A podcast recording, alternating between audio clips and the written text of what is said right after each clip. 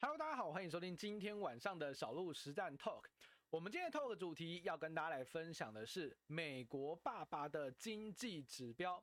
在上一集的 podcast 内容当中呢，我们跟大家来聊到了熊市的启示录。那么熊市起诉聊完之后呢，我们这一集要跟大家分享的是我们的老大哥美国的经济状况。说真的，美国的经济基本上它就是左右了全球的经济的脉动，所以我们可以从美国的一些就业数据啊，或者是缴出来的一些呃成绩单去观察一下美国到底有没有经济放缓，甚至是衰退的可能性。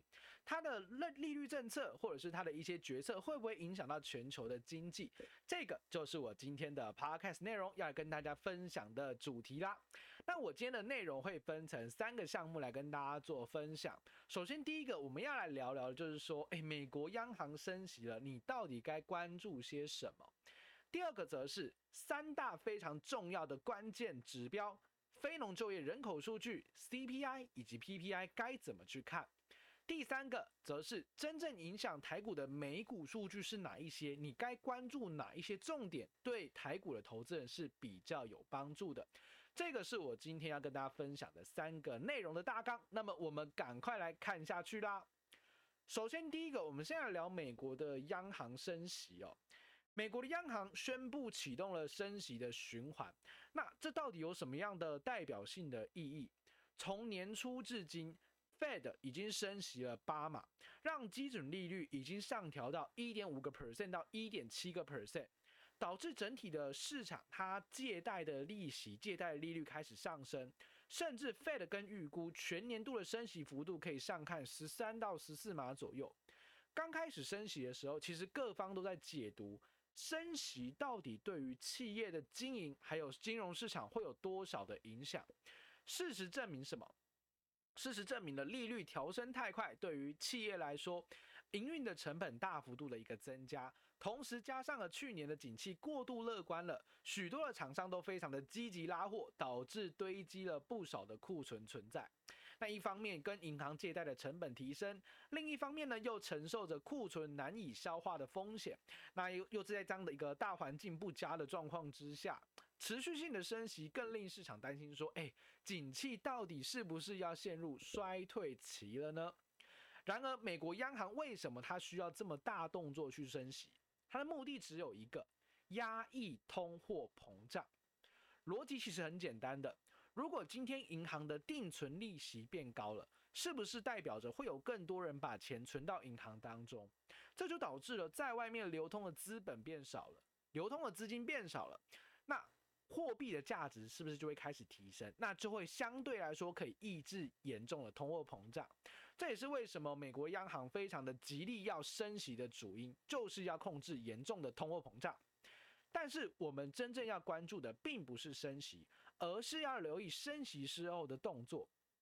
市场绝对不会永无止境的升息的，升息过于猛烈，伴随而来的就是未来会有一波降息的循环。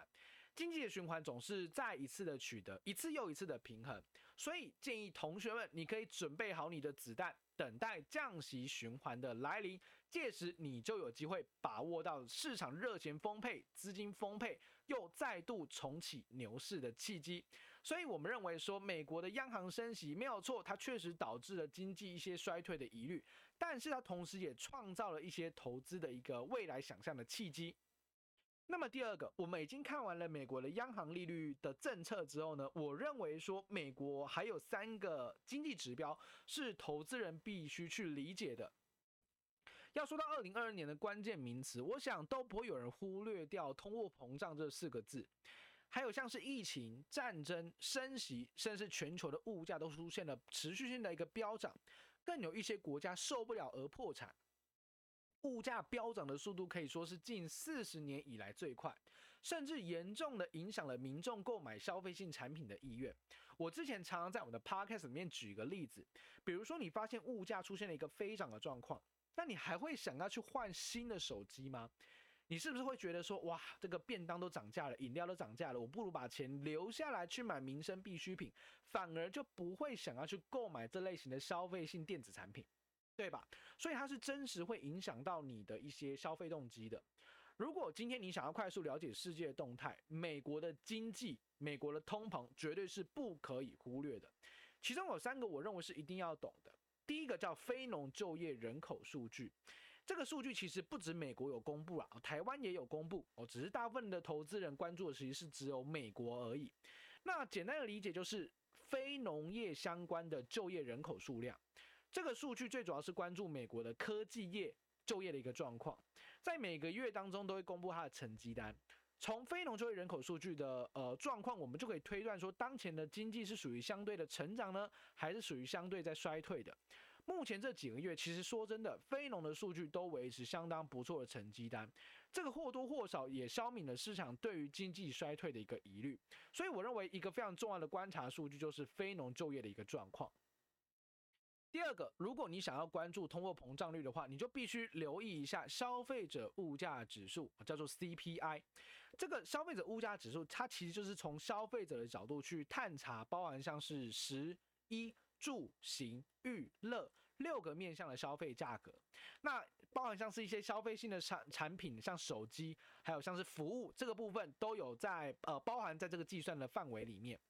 CPI 采取了加权计算的方式，是加权平均哦，所以它没有办法去让每一项的权重是均分的，它反而会加重一些比较特别、让民众更有感的项目。权重最重的基本上就是饮食以及居住两大类，这个其实也非常好理解，因为物价飙涨的时候最有感的就是这两个项目，所以我们可以从 CPI 的成长去观察一下，说，诶，CPI 这么严峻，那就代表着物价真的飙到一个不行哦，真的飙到一个不行，那么当然就会影响到市场的消费意愿。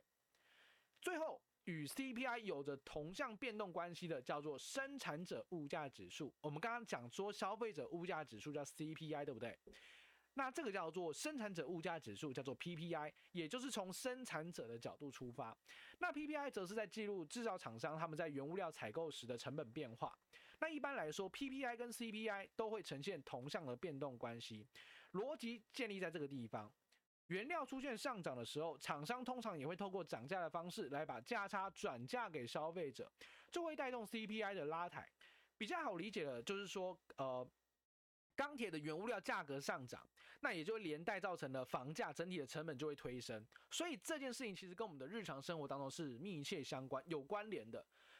但这三个数据会比较直接影响到的其实是美股市场，对台股市场比较不会有直接性的影响，但是我们会多多少少受到美股的一个行情波动而跟着一起涨跌，哦，这是你可以去关注的间接影响的部分。投资人呢，可以多加留意一下这个数据未来的发展趋势即可。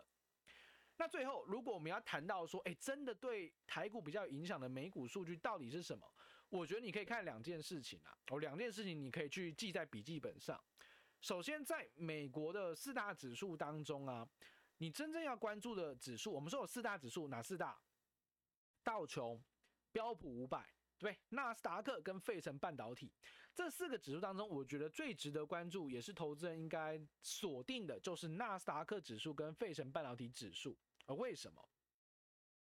台股如果要发动的话，半导体的大哥们是不可能安安静静的，尤其是上市贵的公司，超过百分之六十以上都是电子科技股。而同时间，台湾又高度的依赖代工制造，知名的像是 Apple，或者是 Microsoft，甚至是 Tesla，一字排开，基本上都牵动着台股上上下下的供应链。我们当然要关注台股是否止稳，你可以去多加留意费城半导体指数是否也同步出现止稳的迹象。这个时候，其实你有很多面向可以去同步关注，例如像是半导体产业的设备拉货、晶圆代工的市况、电子产品的终端库存、科技大厂的新品有没有成功的带动拉货效应等等，这些都是你可以去关注的一些其他的观点、其他面向的一个逻辑。在国际景气如果维持呃相当热络的状况之下，台湾会更有底气，能够获得市场资金的青睐。不论你是本土的法人，或者是你是外资，都也都更愿意的将资金 parking 在台股当中，进而推动台湾的电子股。这个时间点才会有母鸡带小鸡的作用，让市场整体的氛围趋于乐观。当然啦，留意美股指数啊，只是研究趋势方向，在市况不明确的时候，更重要的事情还是回到资金控管的赛局，控好你的持股比率。而此时此刻，我建议同学们持股的部分不宜超过百分之五十，让你有进可攻、退可守的能力。行情如果未来往上涨，你手中有部位；行情如果未来往下跌，别忘了你只有一半的部位。利用这样的方式，让你的风险得到控制，让你的操作有更高的容错率。这个就是现阶段你可以去应对的一个方法。那同时，我们今天也跟大家分享了，你可以去关注一下美国爸爸的三大经济指标，来去提早的洞悉美股的经济，美国的经济是否真的有一些趋缓，甚至经济有没有再度重启动能的观察重点，你可以从中去找到一些端倪哦。那么我们今天的 podcast 内容呢，就跟各位同学们分享到这个地方，我们就下次见啦，拜拜。